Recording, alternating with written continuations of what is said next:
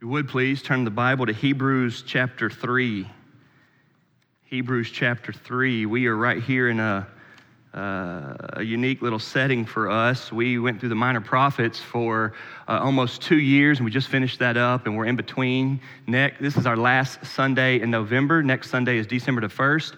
That will begin Advent season, and so for all of those Sundays in December, we will have Christmas sermons, Christmas messages, and then once we get into 2020 in January, we will start walking through a new book, and we look forward to that. So here we are with this one Sunday right here where I kind of had a, a free for all. I could do, do whatever. And so I wanted to really encourage you guys to guard your heart. I don't know if you're familiar with that phrase, but I really, really want you to guard your heart. Um, I've started doing this thing with my daughters at night where I want them to just uh, rack up a huge bank, storage bank of Bible verses they have memorized. And so I've picked out, we're starting off several proverbs that they're, that they're working on and that they're, that they're memorizing. We started with Proverbs 22 1, which says, A good name is to be chosen rather than great riches. Y'all, I mean this. I don't care whatever my girls ever have or whatever they accomplish. I'm okay with them being a failure at everything in life as long as they have a name that reflects the glory of God. Proverbs 22:1 points us to that. Proverbs 18:10 says, "The name of the Lord is a strong tower. The righteous run into it and they are safe." I want my daughters to know that no matter what, no matter what this life brings them, in Christ there is safety. Right? Uh, the next one is Proverbs 3 5 that says, Trust in the Lord with all your heart and do not lean on your own understanding. Don't want them to think they know what's best. I don't want them to think that uh, their mom and dad have taught them what's best. I want them to know that the Lord knows what's best and we can trust Him. And then here recently, like real recently, like the past two weeks, we've been working on Proverbs 4:23. That's one of my favorites. It says this. It says, "Above all, guard your heart. Above all, guard your heart, for from it flow the springs of life. And they've got it. They, they've got it. I, I thought about putting Carolina on the spot to come up here and quote it to you all, but we won't do that today. But trust me that they both have it, right? Above all, guard their heart. And I want them to really and truly be able to guard their heart. And the Bible says the, the very thing. I mean, Proverbs 4.23 we've memorized, but here in Hebrews today, Hebrews chapter 3, I, I want you to see that this is a huge warning that we must be guarding our heart. Now, Hebrews is going to tell us to not have an unbelieving heart. Don't let your heart become that way. But in the bulletin, I put church, guard your believing heart. For I know you know Christ. I know you know the gospel. I know you've trusted in it, the majority of you all, those of you that are a part of our church, and you, you know that Christ is the only thing that can satisfy you. We just sang that He is the sure and steady anchor, right? We just read in our call to worship from Psalm 118 that Christ Jesus is the cornerstone, right? The cornerstone that everything is built on, Jesus is. We just sang in the solid rock, right? That Jesus is that foundation, the solid rock, that everything else is sinking sand. We have to make sure that our heart knows that, sticks with that, clings to that, and believes that. I remember when I was a teenager, my dad, when something cool would pop up and everybody'd go crazy about it, my dad would say, Oh, it's just a fad, that won't last. Uh, That's just a fad. That won't last. I had a buddy in college. We went to play golf one time. And we weren't any good. And a little bit later, we went to play golf. And the first time we played, he didn't have clubs. And the second time we played, he had a whole nice new set of clubs. And everybody's like, man, where'd you get those? He said, well, if we're going to start playing golf, I figured I'd get me some. We never played again. It was a fad. He had those clubs that didn't last. True story. A couple years later, we got into frisbee golf. We went down here to Iroquois Park. We were playing disc golf, and he went. He didn't have any discs, so he borrowed somebody's. Next time we went, he had a big old bag, about 15 discs in there, and thought, man, where'd you get those? He said, You remember my old clubs? I went up to Play It Again Sports, traded them in, got me a whole bag. Got me a whole bag here. I was like, okay, great. We played a few times, never played again, right? And I remember my dad saying, oh, it's just a fad, it won't last. And y'all have had things like that in your lives too. Folks, listen to me. God cannot be that. God's not a fad, He, he lasts. We are to adjust everything. We are to turn away from that which distracts. We are to hit our knees and cry out for that which pulls our heart away, that which darkens and confuses our heart. We are to say, Oh God, guard my heart, set my heart upon Jesus. And so today, in, in, in, very much so a different style of sermon than you're used to for me, I'm going to show you several different passages. I'm going to give you three different examples of where they weren't guarding their heart. And I hope that that will push you toward guarding yours. Let's start today at Hebrews chapter 3. We're going to look at verses 12 and 13. Now, you may know because we've talked about it that Hebrews is a sermon. Most of your New Testament books are letters, and so we think about one person writing a letter to somebody else. But this one's a sermon. We don't know who it's from, we don't know who preached it, but you can tell it's a sermon. And the purpose of a sermon is to push somebody to turn away from their sins and to trust in Christ. That's what sermons are for. That we would say, man, I need a Savior. I need forgiveness, and Jesus brings it, okay? So that's what we're looking at here in Hebrews 3, verses 12 and 13. Take care, brothers lest there be in any of you an evil, unbelieving heart, leading you to fall away from the living God. But exhort one another every day, as long as it is called today, that none of you may be hardened by the deceitfulness of sin. The Bible warns that you can move into having an evil, unbelieving the Bible warns us here that your heart, which once was soft, can become hardened, and you don't care about the conviction that the Holy Spirit brings. That you don't care about the, uh, the, the conviction that God knows. You don't care about living in a way that honors Him. Take care that your heart doesn't become like this. A few weeks ago, I preached from Matthew chapter 13, the parable of the, of the sower, right? And the, and the seed is sown and it falls on the one ground and the birds take it away, nothing happens. Then it falls on the, uh, the rocky ground and uh, it starts to grow up, but there's no root, right? Then it falls on the other ground and it starts to grow and things are going well, but the weeds choke it out. And the Bible even says that it chokes out the word of God.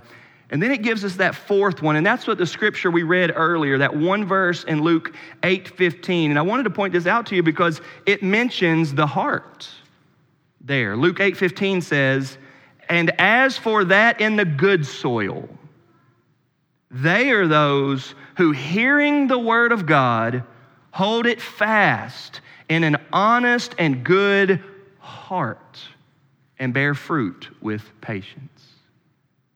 That there is a person that says Christ is the anchor, Christ is the treasure, and that the Word of God is the way I know that, I hear about that, I learn about that, and my heart is receiving it. And so we see the mention of heart there in that sermon I preached a few weeks ago, and we see the warning here in Hebrews to guard our hearts. Don't let your heart become that way.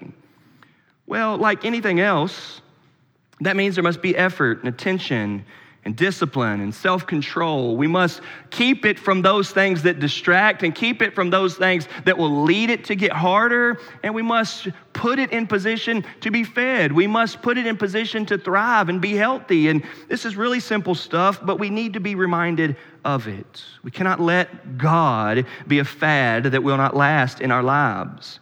We want our lives to be steady and constant with Jesus. Now, there's a big difference in admitting that I am steady and constant, and there's a big difference in knowing that Jesus is steady and constant, for our hope is in Him. Our faith is in Him. We are able to say when we fall, I need God's forgiveness. We're able to say when we struggle, I need His mercy. I need God's kindness in my life. And the Bible says He has that for us. And so we can trust that. Because our faith is not in our ability to be strong, but it's in Christ's strength. Our faith is not in our ability to never mess up, but it's in Christ's perfect righteousness that we believe in. And in believing that, we get that righteousness. It's wanting our heart to stay there, it's wanting our heart to keep believing. Well, today, I want to give you three different people, three examples, and we won't spend much time on this. Three different examples of people in the Bible that you've heard of, perhaps, and how they did not guard their heart. The first is Demas. The first is Demas. I think you've heard of him before. His name is found three times in the New Testament. He was a companion of the Apostle Paul. You know that Paul was a missionary. Paul traveled the world and he took the gospel to people, he planted churches, and he had people with him a lot. At the end of the letter to Philemon, it says this Epaphras, my fellow prisoner in Christ, sends greetings to you, and so do Mark, Aristarchus, Demas, and Luke, my fellow workers. The Apostle Paul was traveling around and he did things. We know that, that often Luke would write about his travels with Paul. The book of Acts was written by Luke, and Luke often says we and us, and he's writing about Paul, and he was with Paul. He knows that. And we see that there are other people there. We see Mark's mentioned, Epaphras, Aristarchus, all these people. But there, as the fellow workers with Paul, they're on that mission team, was Demas. That's one of the places that he's mentioned. Well, if you turn to Colossians chapter 4, and you don't have to follow all these, just listen well and, and, and maybe take notes. But it, you get to Colossians chapter 4, it says this Aristarchus, my fellow prisoner, greets you, and Mark, the cousin of Barnabas, and Jesus, who is called Justus these are, all the, these are the only men of the circumcision among my fellow workers for the kingdom of God, and they have been a comfort to me. Epaphras, who is one of you, a servant of Christ Jesus, greets you, always struggling on your behalf in his prayers, that you may stand mature and fully assured in all the will of God. For I bear him witness that he has worked hard for you and for those in Laodicea and Hierapolis. Luke, the beloved physician, greets you, as does Demas and at this point, with those first two mentions of Demas, you and I have come to know that this is a good guy. This is a brother in the faith. This is one who's with the Apostle Paul. He's seen persecution. He's seen church growth. He's seen the miraculous. He's seen the Holy Spirit turn sinners to repentance and embrace Christ. But later in Paul's life, Paul is not writing letters to churches, he's writing letters to individuals Timothy and Titus young ministers. And when Paul is writing to Timothy in 2 Timothy, at the end, suffering Paul in prison, writes this 2 Timothy 4:10 Do your best to come to me soon, Timothy, for Demas, in love with this present world, has deserted me. I don't want to get too emotional here this morning, but that's sad. That is sad. Demas, who was his fellow worker in the other books of the Bible, has now abandoned Paul, has deserted him. It's a strong word, isn't it? We used to be in this together, and now we're not. The Bible warns us to not allow our hearts to become evil and unbelieving, to fall away, to become hardened to the truth and to the cause and to the kingdom and to the message. And yet, here we have Paul saying that Demas is gone. Now, those are the only three mentions of Demas. And I want to be clear here today. You know, one of the things, I've been saying this a lot lately. One of the things that you've got to learn in this age of news and uh, social media and all that kind of stuff is you should never, ever, ever misrepresent the other side. If you want to be a good, godly, faithful Christian, don't misrepresent the other side. If you're a politician on this side, don't talk bad about them if you don't know what they're about. And if you're a politician on this side, don't talk bad about them if you don't know what they're about. Hear them out. Let them speak for themselves. Don't try to brainwash.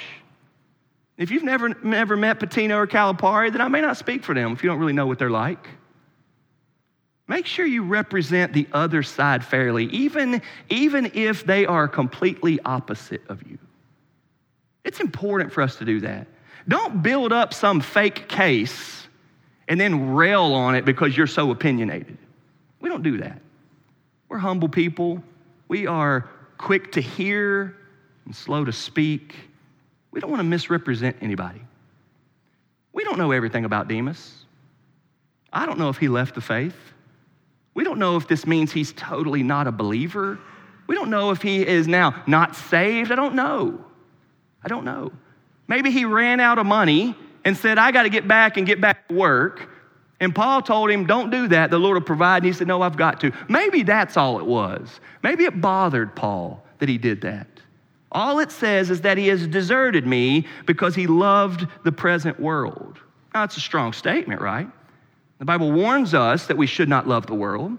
And I do think that we could believe or think that he probably fell away from the faith because this sounds so strong. But we don't know that for sure.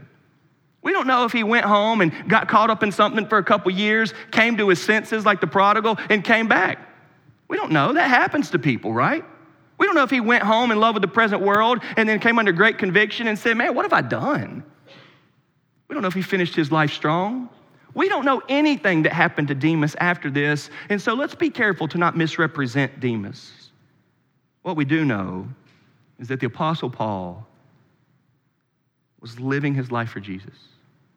He had counted the cost, followed the calling, and was traveling the world to see that other people would know Christ.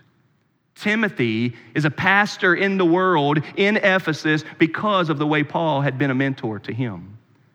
We know Timothy was now living in that. Pastor, uh, Timothy was a pastor of the church of Ephesus. We know Titus now is a pastor in Crete because Paul had left him there. We know that Paul had been living his life to see other people live for Jesus. He had prayed with people, discipled people, taught them the Bible, and all of that. And Demas was a part of that, and now he's not. He's abandoned him. The ESV Study Bible says, in contrast to Paul, who is persevering in spite of suffering because he has an eternal perspective, Demas abandoned Paul because he was in love with the present world. What a contrast, right? And when that happens, listen, deserted me is a good word, isn't it? One of the things you've got to get used to really quickly if you're going to follow Jesus is some loneliness at times. I hate to say that.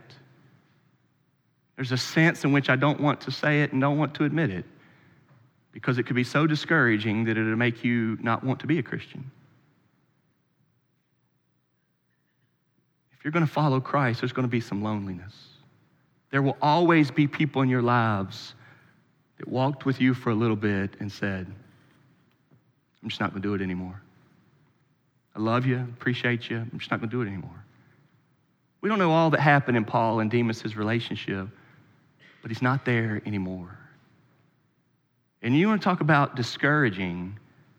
It's discouragement when you say things like, we used to memorize scripture together, but we don't anymore.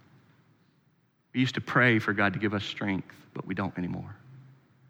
And we used to study the Bible together, but we don't anymore. You remember those times? Man, those were good times. But they're not there anymore. We don't know what happened to Demas exactly, but we know that he used to be a fellow worker with Paul and now he has deserted him in love with the present world. Church, the Bible says we cannot love the world. 1 John 2 says that directly. Do not love the world or the things in the world. The Bible wants us to catch a heart that people would know Jesus that you and I would truly believe that sin has separated us from God and that God so loved the world that he sent Jesus down the cross for us. That anybody anywhere that would cling to Christ as the answer would be saved, would be welcomed into the family of God, would have their sins forgiven, would have eternal life. If they would just hold tight to Jesus, that's it. Hold tight to him, believe, repent, trust Christ. And when God does that work inside of us, He causes us to want other people to have that. He causes us to want to give and go and be involved and pray and work. We want to be fellow workers. We don't all do the same thing, but we're fellow workers in this. I want your neighbors to know Jesus. You want my neighbors to know Jesus. I want your kids to know Jesus. We're in this together. When somebody drops off and says, I'm not about that anymore. That's heavy. Don't let that become you. Don't let the faith, the church, the mission, the joy of your salvation be something that you used to be. Don't let that be something. Don't let the, listen, don't let the sweetness of waking up a little bit early and drinking your coffee as you read a little bit. Don't let that be something that you used to do and was so good for you. It's incredible how much God will impact your life when you guard your heart. Don't abandon that truth that you once clinged to like Demas did. Demas loved the world. Demas deserted Paul. He did not guard his heart. The second one is Diotrephes. You probably never heard of this guy. Turn to 3rd John. 3rd John. It's the second to last book of the Bible. I mean, the third to last book of the Bible. You got if you go to the end, you got Revelation, Jude, and then Third John. And you've probably never heard of this guy. But I want to show you what is said about him. This is a short little letter, really letter, really short. Only 15 total verses, so short there's not even chapters there. So just look at verse 9. 3 John, verse 9. Now, this is the Apostle John, not the Apostle Paul. This is the Apostle John. This is the guy that was really close to Jesus writing this. He says, I've written something to the church, but Diotrephes, who likes to put himself first. Can you imagine if the Bible written by God said that about you? This brother likes to put himself first. Does not acknowledge our authority. So if I come, I will bring up what he is doing, talking wicked nonsense against us. And not content with that, he refuses to welcome the brothers and also stops those who want to and puts them out of the church. The Apostle John saw a big problem with Diotrephes. Again, we don't know a lot about this guy either, but apparently, then in those days, all of these groups of misleading false teachers would travel around. And they'd often have a Bible with them. You know, I guess we do have some of that today. There are people who'll come to your house, or they'll set up on the street corner, they'll set up over here and pick pack cash saver and try to lead you in the wrong direction. And, and they'll have a Bible and they'll try to tell you something or something like that. And that same thing happened. If you'll look up just a little bit at Second John, verse 9, look at this. Second John, verse 9. In my Bible, it's the same page. Everyone who goes on ahead and does not abide in the teaching of Christ does not have God. Does everybody see that? If you go ahead of where the church is, you've left. If you go further into what you think is good teaching, you've left. You don't have God. But he keeps going. Whoever abides in the teaching has both the Father and the Son. Verse 10 If anyone comes to you and does not bring this teaching, do not receive him into your house or give him any greeting, for whoever greets him takes part in his wicked work. So, right there, John has told the believers if people come teaching the wrong thing, don't receive them. Don't receive them. Don't let them in your house.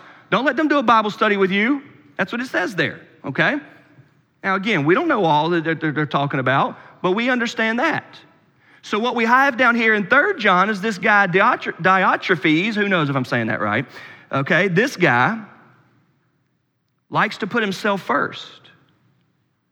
And there were some good, faithful brothers, some missionaries that came. And because Diotrephes was such a power guy, he was such a controlling type of a leader, he wouldn't let them come.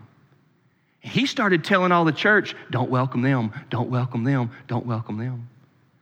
Just a few weeks ago, we had some of our missionaries back in town. They've been traveling the country, they've been traveling the world. They were back in town. We are so thrilled to have them. They stayed for a week in some of our members' house. They brought their kids here. They shared with us on a Wednesday night and they shared with us on a Sunday morning. It was awesome to hear how, how much God is working in their lives. It was fantastic to hear him preach, right? This is our brother, and we loved it. It was a great sermon. I've heard many of you talk about how good that sermon was from Isaiah 40 on Behold your God. We were glad that he was here. It was an encouragement to us. Third John says that this guy Diotrephes, because of his power trip, because he always wants to put himself first, doesn't want the church embracing those good missionaries that were coming through. This is a bad sign, isn't it? One commentator speaking of this says, Diotrephes' rejection of John's recommendation did not stop with his own refusal of hospitality. For then John adds, he also stops those who want to do so and puts them out of the church. This man who loved to be first enforced his will upon others who would have heeded the elder's recommendation. He goes on and says, such action represents an abuse of leadership responsibility. It was a disturbing example of desiring to be first, and one which the, one which the apostle could not allow to persist. Not only because of the loss of honor he himself experienced when his letter of recommendation was rejected, but also because the overbearing behavior of Diotrephes itself was quite unacceptable in the Christian community. You know what's unacceptable in the Christian community? You having an agenda that's not for the glory of God. You having desires for the church and for the kingdom that aren't in line with the scriptures, that don't have Christ at the center. Folks, there should be nobody here. Not me, not any of our other elder pastors. There should be nobody here who likes to put themselves first. You ought to be willing to take out the trash, sit in the corner, never be on stage. You ought to be willing to be the behind the scenes person you ought to be willing to do whatever needs to be done as long as Christ is at the center. What a shame that there's a guy who thinks he's a leader for the church of Christ that the New Testament describes as he likes to put himself first. Folks, when I walk out of the room, of any room, and people still talk, if they're saying that about me, tell me before I leave today. May Christ be what we're about. May Jesus be what we love.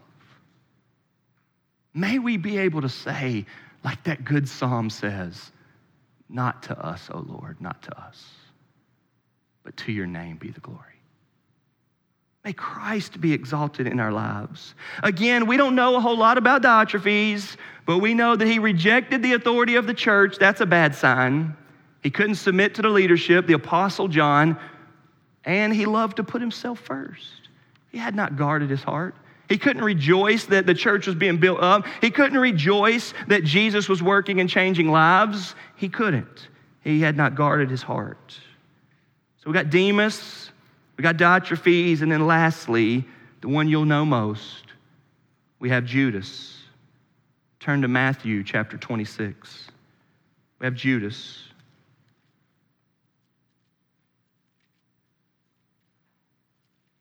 If it's true, like Hebrews says, that our hearts can become evil and unbelieving, that our hearts can become hardened, then you and I ought to say, I don't want that to happen. I don't want that to happen to me. I want to lean in. I want to pursue. I want to set my eyes on Christ. I want to make some changes. I want to make some adjustments in my life. You probably know the story of Judas.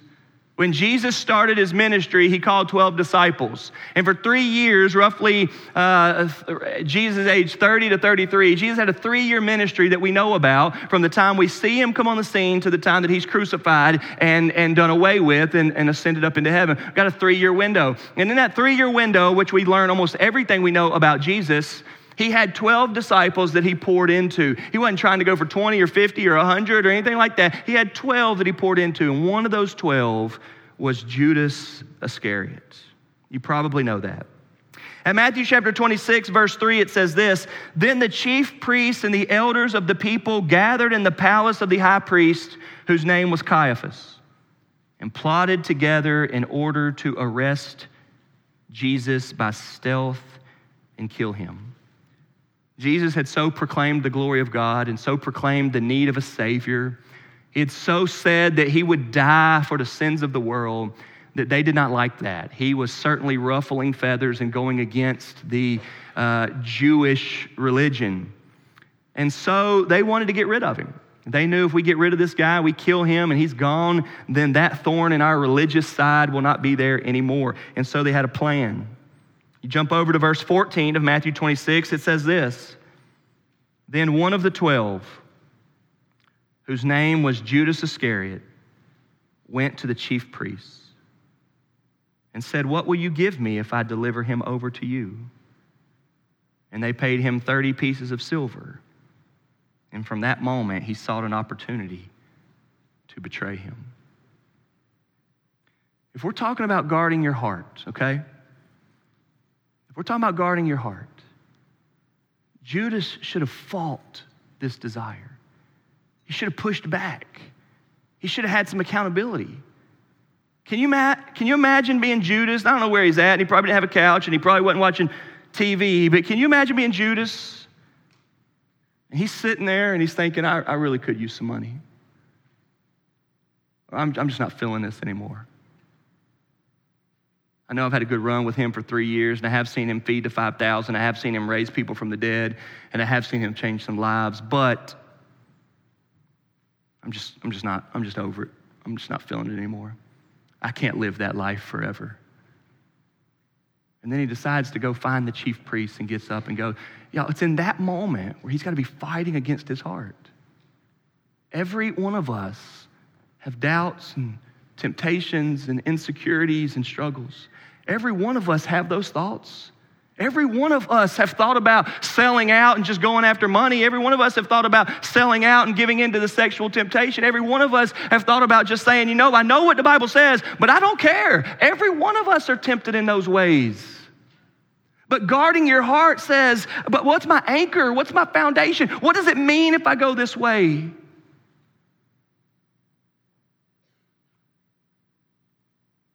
I've told y'all that quote many, many times. It says, Sin hardens the heart, and the hardened heart likes to sin. Sin hardens the heart. Uh oh, I messed up. Now my heart's getting harder. But when your heart gets hard, you like to sin, and it creates a huge snowball effect, a huge downhill experience of I'm falling away, I'm going in the wrong direction. And Judas should have known when he's sitting there thinking, I'm gonna go talk to those chief priests. I know they're wanting to get rid of Jesus, and I'm in the inner circle with those 12. I could help them accomplish their purpose. And then you turn over to verse 47 of Matthew 26. Jesus, while he was still speaking, Judas came, one of the twelve, and with him a great crowd with swords and clubs from the chief priests and the elders of the people. Now the betrayer had given them a sign saying, The one I will kiss is the man. Seize him. And he came up. This is just so ugly, y'all. Listen to this. And he came up to Jesus at once and said, Greetings, Rabbi. Like a nice, friendly, honestly, cheap shot, punkish, ridiculous exchange here. Greetings, Rabbi. That means teacher. And he kissed him. Jesus said to him, Friend, do what you came to do. You're not to feel sorry for Jesus in a moment like this. Jesus has all authority in heaven on earth. He's not bothered by anything anybody does. It was the will of God for Jesus to die at the hands of lawless men, for him to be crucified on the cross. You ought to feel sorry for Judas, who was okay with abandoning who he was to be a part of that. Judas loved money. Judas betrayed Jesus. Listen to these quotes from J.C. Ryle on this situation. Let us see in the end of Judas how little comfort ungodliness brings a man in the end. We are told that he cast down 30 pieces of silver for which he had sold his master in the temple and went away in bitterness of soul. That money was dearly earned it brought him no pleasure, even when he had it. Proverbs 10:2 says, "The treasure of the wicked profits nothing." Sin is in truth the hardest of all masters. In its service, there's plenty of fair promises, but an utter dearth of performance. Its pleasures are but for a season.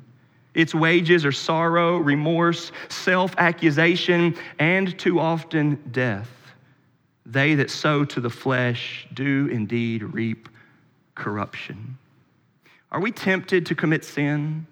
Let us remember the words of Scripture Your sin will find you out. And let us resist that temptation. Let us be sure that sooner or later in this life or in the life to come, in this world or on Judgment Day, sin and the sinner will meet face to face and have a bitter reckoning. Let us be sure that of all trades, sin is the most unprofitable. It is a solemn saying that John Bunyan used to say that none fall so deep into the, fit, into the pit as those that, those that fall backwards. Meaning, I used to be about Jesus, but I'm not anymore. I used to be guarding my heart, but I don't anymore. It is written in Proverbs 29 1 He that being often reproved hardens his neck shall suddenly be destroyed. May we all strive to live up to our light. There is such a thing as sin against the Holy Spirit. Clear knowledge of truth in the head, combined with deliberate love of sin in the heart, go a long way towards sin against God. And so now, what is the state of our hearts? Are we ever tempted to rest on our knowledge and profession of religion? Let us remember Judas and beware. Are we disposed to cling to the world and give money a prominent place in our minds? Again, let us remember Judas and beware. Are we trifling with any one sin and flattering ourselves that we may repent by and by over and over again? Once more, let us remember Judas and beware. He is set up before us as a beacon. Let us look well at Judas and not make shipwreck of our lives. We have Demas who loved the world and deserted Paul. He knew better than that. We have Diotrephes who loved to be first and rejected authority. He knew better than that. We have Judas who loved money and betrayed Jesus. He knew better than that. If you know the story of Judas, you know that it wasn't long at all before he fell into deep regret. Judas ran away from what he had run to. Judas ended his life so confused about who he was, what he was about, who he loved. Truly an example for us. Don't let that happen to us. And so I ask you here today, with the example of Demas, Diotrephes, and Judas, is Jesus a fad in your life that will not last? Have you guarded your heart? Do you have set up now in your life things that help your heart grow?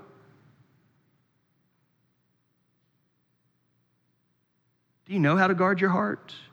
Do you say Jesus owns my heart? My heart is set on God. Do you understand Proverbs 4:23? Above all, guard your heart for from it flow the springs of life. The heart is at the very essence of who you are.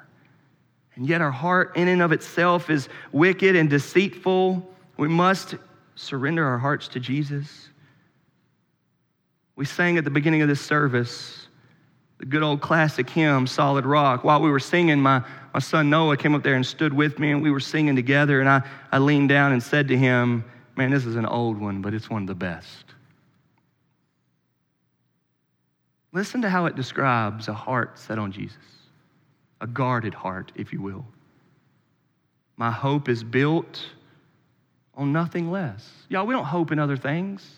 We don't hope for good weather bad weather. We don't hope for raises or no raises. We don't hope for home runs when we're up to bat. We don't hope for things. Our hope is in Jesus.